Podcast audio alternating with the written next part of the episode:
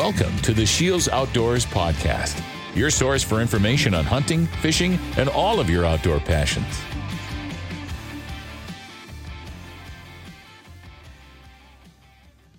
Hello, everybody. Welcome to another episode of the Shields Outdoors podcast.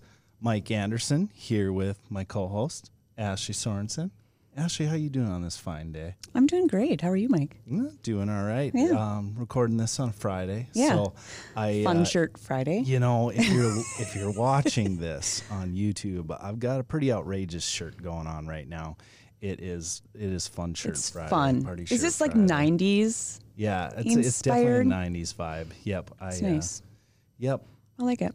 hmm You know, it's it's my favorite genre of music. Is it really? Absolutely. You know, stuff like Matchbox Twenty. Oh, if anybody knows Eve yes. Six out there, that's probably my favorite band. If you don't, look it up.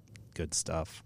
I like it. Um, Yeah, it's also a celebration of hunting season because for me, hunting season has started. It started last weekend for me, and uh, So I'm going to put you in the hot seat today. you're gonna put me in the hot seat today. Yeah, you're in the hot seat. Okay. Yeah. So I want to talk about being hunting has started. Mm-hmm. Your your first hunting trip of the seed is season. How did how did that go? Where where did you go? Okay. And let's let's talk about that. Talk about what kinds of hunting you're going to be doing, what's in your pack, all the good to know things as we enter the season.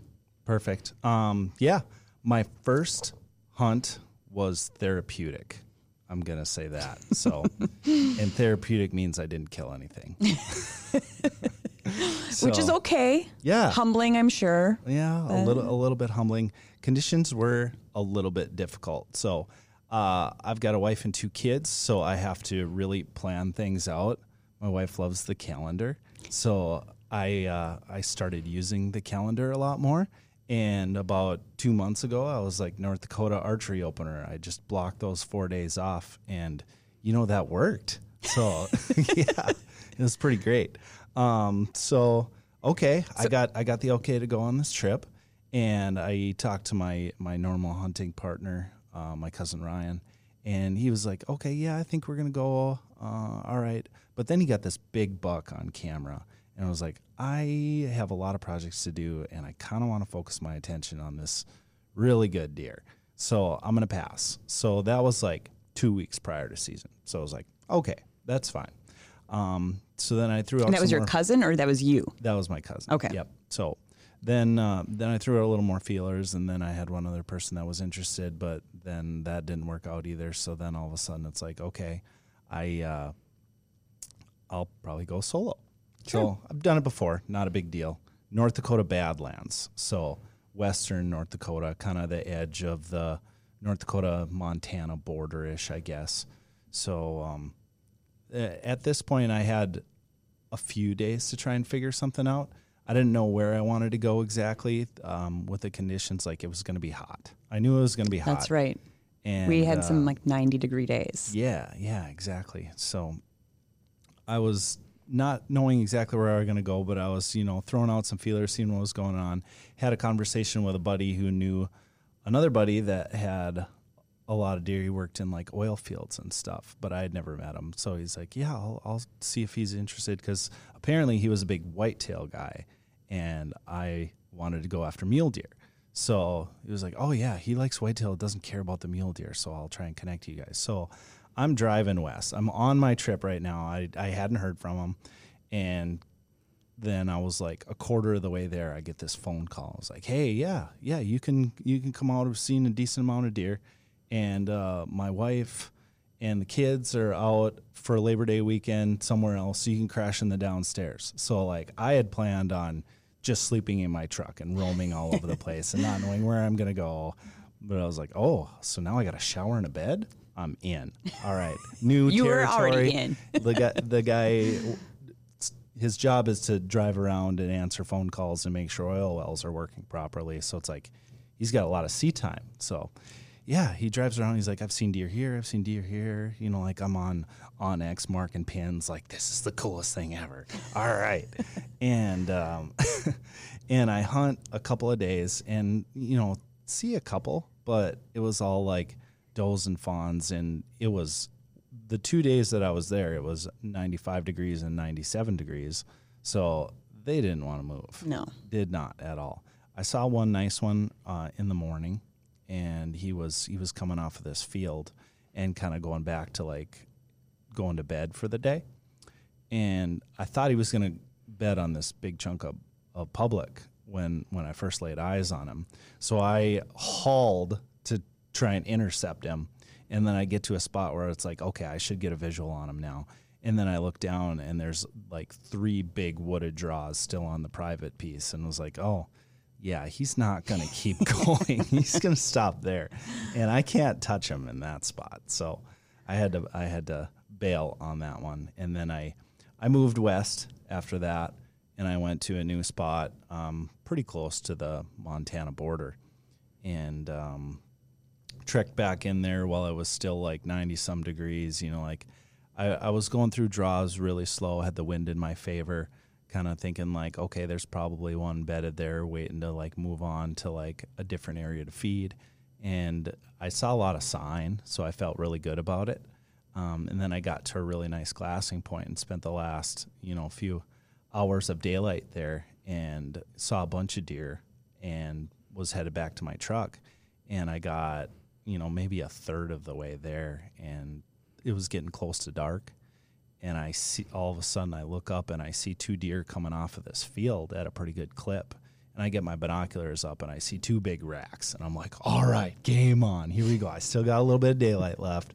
We make this happen. So I was in a spot that I was not ready to put a stock on for these deer. And they were at like about 125 yards or so. And, you know, my, I feel really good out to like 75 with Okay. my, with my setup. Like I can shoot farther if I have to, but like if they're inside of 75, I'm feeling pretty good. good, yeah. Especially if it's not like windy, which it wasn't. And so I immediately like hit the deck. I'm flat on the ground because I have no cover around me and these deer are coming. But thankfully there's like this big tree that's all bushy and stuff, hmm. like that's basically in between us. So like I wait for them to get behind that. And then it's like, okay, now it's time. Now I got to cover some ground. I got to get from like 120 to like hopefully 75. So like I I make a move. I get going. And it was it was where I was at. It was like basically a, a two track trail, so I could be super quiet doing this. So like I get up, I get to what I think is about like 75 or 80 from where they would be, and then I sit and I wait. So it's like, okay, where are they at? Where are they going to come out? And I waited and I waited, and then I got to the point where it's like, oh, I don't know if they're here or not. So then I, I kind of sneak around and do some looking, and they had vanished. So it was that was pretty humbling. Yeah.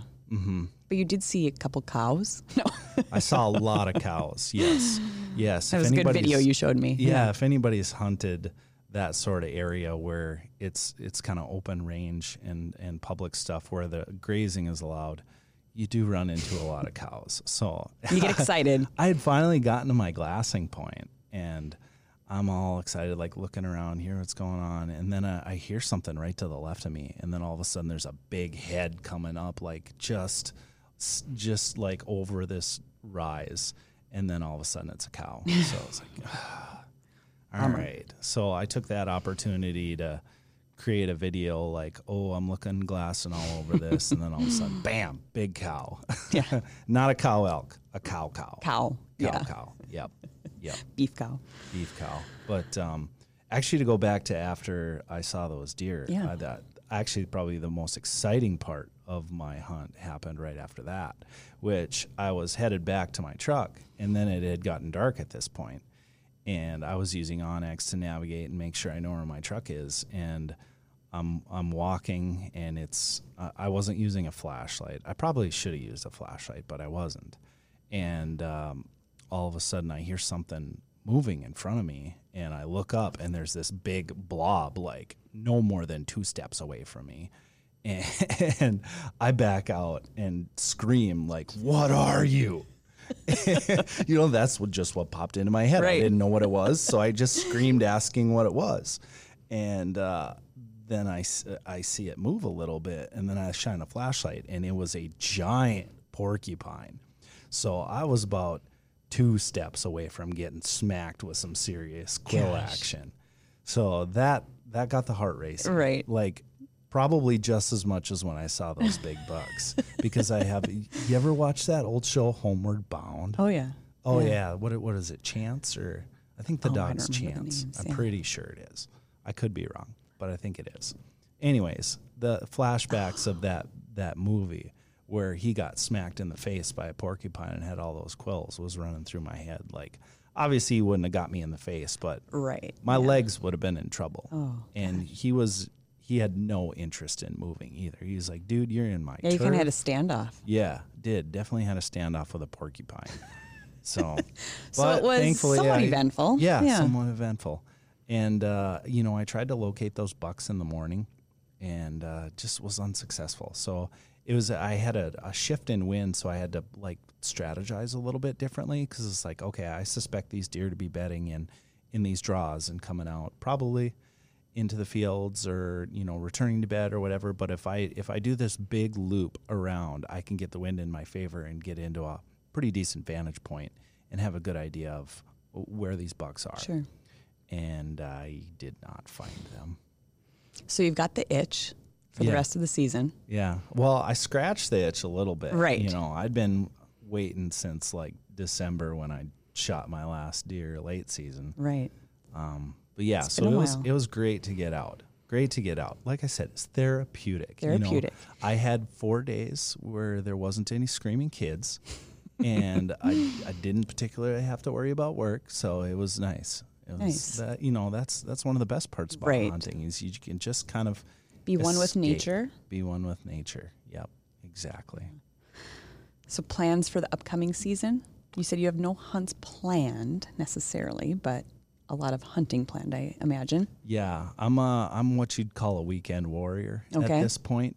There was a there was a good string of sickness and colds from the kids earlier this win- this like past winter Sure. and early spring, which turned into like a massive depletion of my PTO, along with a couple of family trips. So yeah, when when kids get sick, the the hunt PTO gets changed to hanging out with sick kids. Sure. So you know what? It is what it is. Right. So I, I can't do any like distance ones, but I'll, I'll turn it into like some long weekend trips. I definitely plan on going out to the Badlands again. Okay. Because October out there is a pretty magical time Okay. to be to be out there hunting. And what are It's we nice. hunting? I'll be hunting mule deer again out there. Okay. Um, I, I do a lot of whitetail stuff. Like I live in Fargo, North Dakota, so I I have the ability to hunt both Minnesota and North Dakota. I usually Right. I usually hunt whitetails in Minnesota, and then I'll I'll save my North Dakota tag for for mule deer. I can hunt whitetail in North Dakota too, but I just got bit by this mule deer bug, and the whole spot and stock thing is just so much fun, you know. So I, I I like to do that. But going out there in like early, well, not early October, but like mid to later October is is great because you know people have heard of like the October lull for a whitetail, where it's like they're not really into their pre-rut stuff really that hard, and um, and just the hunting is, you know, it can be great when the weather has like a cold front coming in and stuff, but like mule deer, they're they're up and active a little bit more then, and uh, a lot of the foliage is kind of gone, so you can see them a little bit easier. So I just really enjoy getting out west that time. So let's talk about what is in your pack for mule deer. Mule deer, then. Okay. Yeah, it's definitely a different shift between whitetail and mule deer. And you're saying October. yeah. Okay. Yeah. So, So even like gear, like, yeah, however descriptive you want to get. sure. So you definitely have to be ready for about any condition out there. So layering's super important. You know, it can be like 20 to 30 degrees at night and then it can get up to like 75 during the day. So Right. like that's a huge swing. So you mm-hmm. like you, you need to you need to pack Layer, yeah. for it. Layering is key for sure. So oftentimes I'll do a I'll do a base layer and then I'll uh, I really like to utilize vests. You know, like so you keep your core warm, Right. and then you have your outer layers, and then um, I, I like to make sure to leave room in the pack for being able to put those layers in there. So oftentimes I'll be bundled up pretty good because the morning you like to spend glassing out there on a on kind of a hilltop or like the side of a hilltop, and then the wind's whipping right in your face because you want to keep the wind in your favor. So it'll get cold. Right. So you have to be ready for that, and then you have to be ready to shed everything. So And yeah, carry you just you, like yeah. as as the temperatures rise in the day, you remove a layer. Mm-hmm. So yeah, that's that's basically what it comes down to there. But then you know other gear, obviously you have your binoculars, spotting scope, range finder. Um, I like to bring a Jetboil with, especially if Mm. I know that I'm uh, going to be a long ways away from the truck. Like sometimes I'll plan hunts and I, I won't pack nearly as much because I know I'm middle of the day I'm going to go back and make lunch or something like that. But um, and then definitely I always have you have to be ready if you shoot something too. So like I'm always having game bags and uh, you know like a knife and a bone saw in there. Okay. Um, plenty of water. Yeah. And what will you make for food? Just curious, because I'm like, yeah, what if you're gone? Huh. So what do you So- boil on this thing here? Yeah, I like to do the dehydrated meals, Oh, yeah. like the like all those. My favorite is chicken and dumplings. Hmm. Yep, it's pretty delicious. I actually, so I just got a new puppy, and I have to go out at noon and let him out. And I didn't really have much in the fridge, so I made one of those meals. I had a chicken and dumplings dehydrated meal the other day. Oh, okay. Yeah. Not so, for you, not for the puppy. no, not for the Okay. puppy. He, he gets he gets his His dog food, his puppy, food. chow. Yeah. But um, yeah, I like those.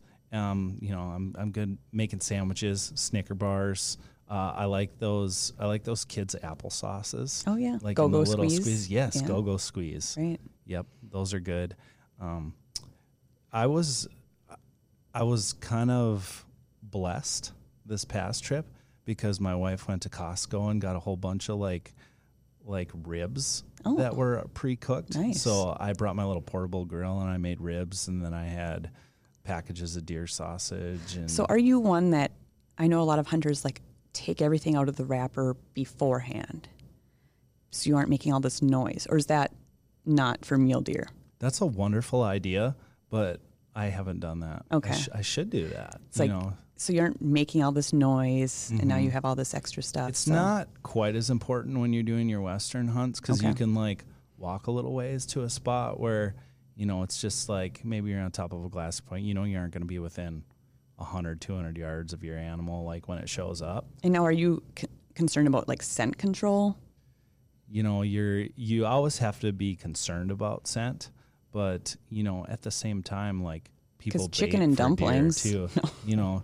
I, I think I think No. chicken and dumplings is gonna smell a lot better than my human scent. Sure. So I'm not too concerned about the scent of food, to be Okay. honest with you.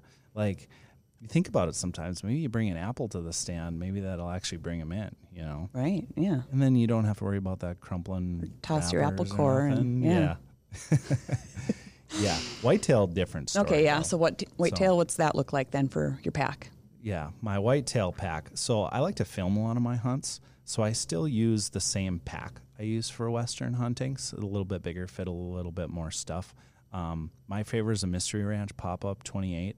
Okay. So um, Say we have some new ones too. we do have new ones. We got a new Mystery Ranch treehouse Mm-hmm. that's really cool. That's that's the bee's knees for whitetail hunting.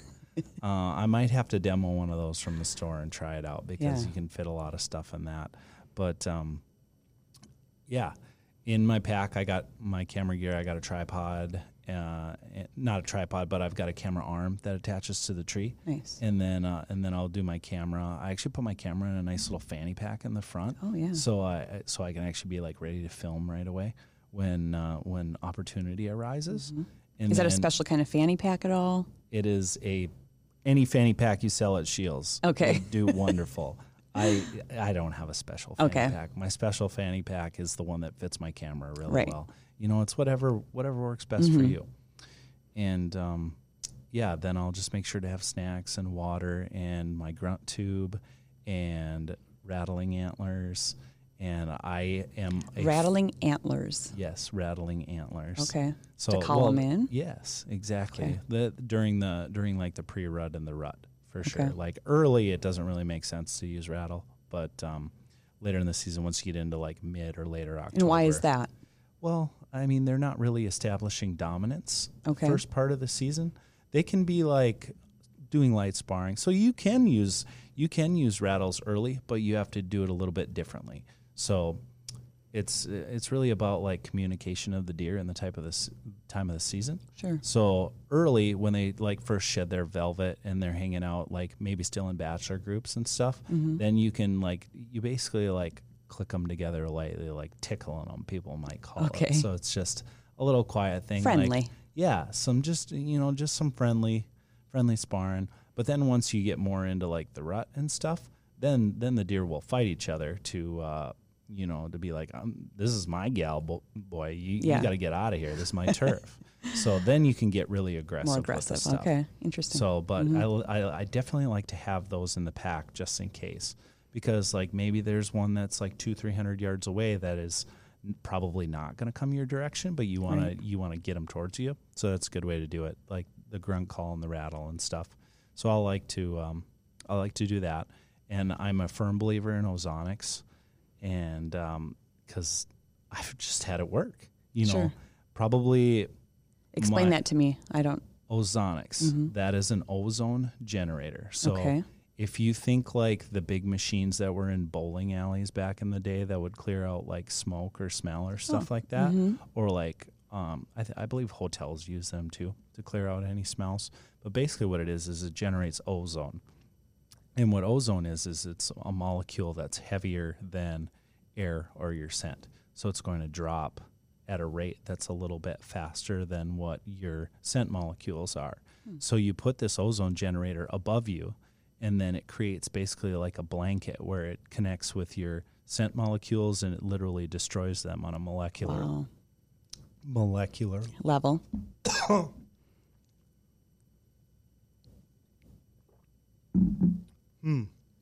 Excuse me, I had something in my throat. Pause. Lost it. No, that's tough when you. Hmm. Okay. Yeah, that's much better now. Okay. We're good. So yeah, basically it destroys it on a molecular level. Wow.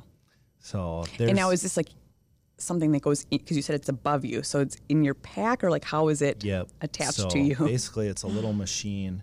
It's, um, I'd say the size of, you know, it's probably maybe five inches by four inches by like three inches tall. So it's just like a little box. Sure. And then there's an attachment that you can put it onto a tree or a blind or whatever based Okay. on where you're going. And uh, bit so uh, so I put that in the Yeah. pack, and then I'll I'll hang it above me. Cool. And then as long as the wind isn't whipping too bad, it uh, it destroys most of your odor. It's it works well in a tree, not insane. Where it really works is in like a hard sided blind. You know, like Okay. one of your redneck or your muddy style blinds. I actually like basically change the way I hunt when I have the ability to do that sort of stuff.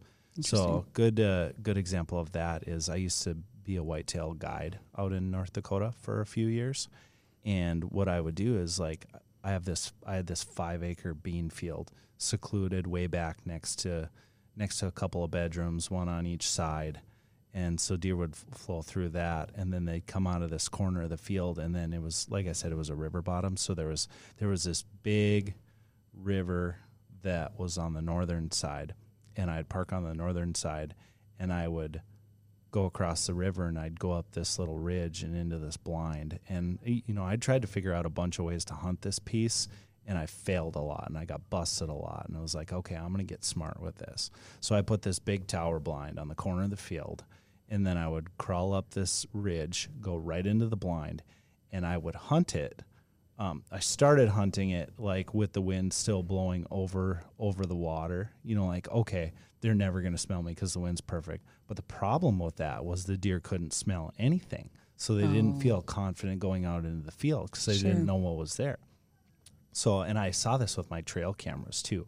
Like, I'd see like, okay, they're there one day, they're not there one day, and then I would would like follow weather patterns and projected winds and match them up with camera dates, and then I'd notice that they would come out when the wind was blowing like where they were at.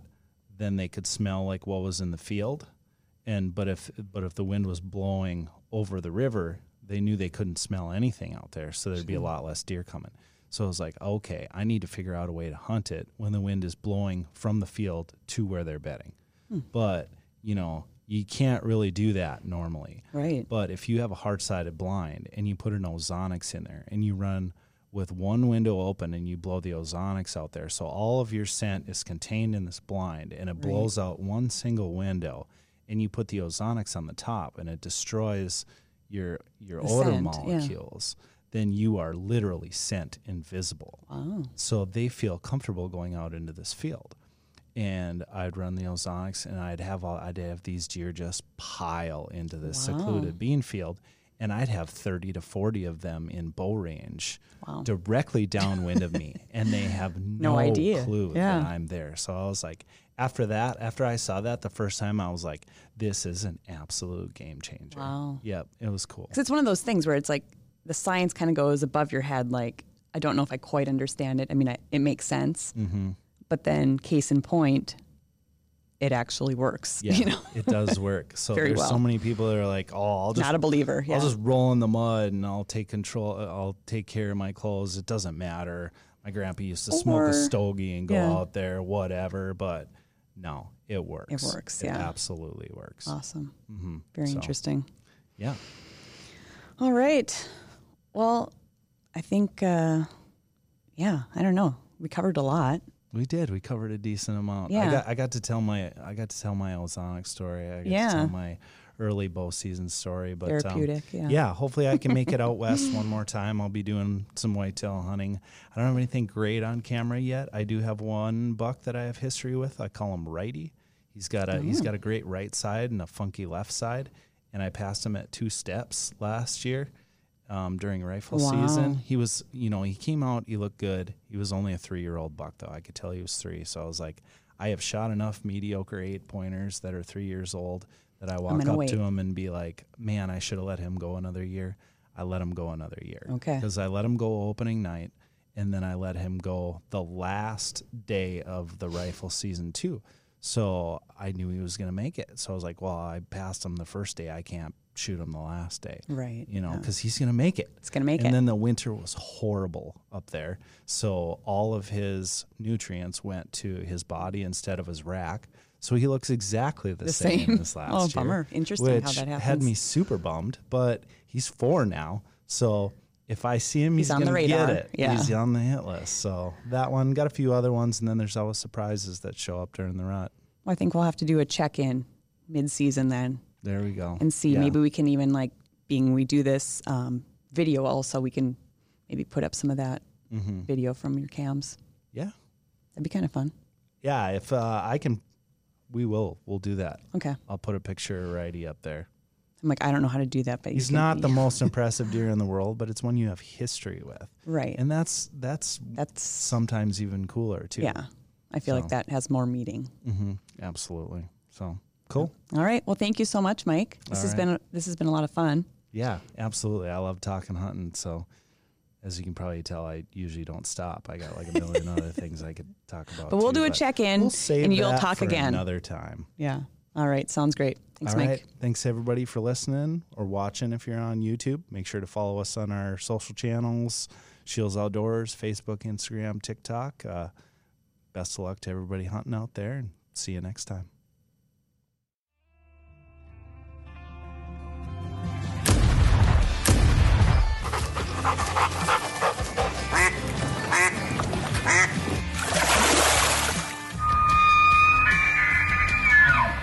Thank you for listening to the Shields Outdoors Podcast. Stay tuned for future segments and visit our social media pages, Shields Outdoors on Facebook and Instagram for daily updates.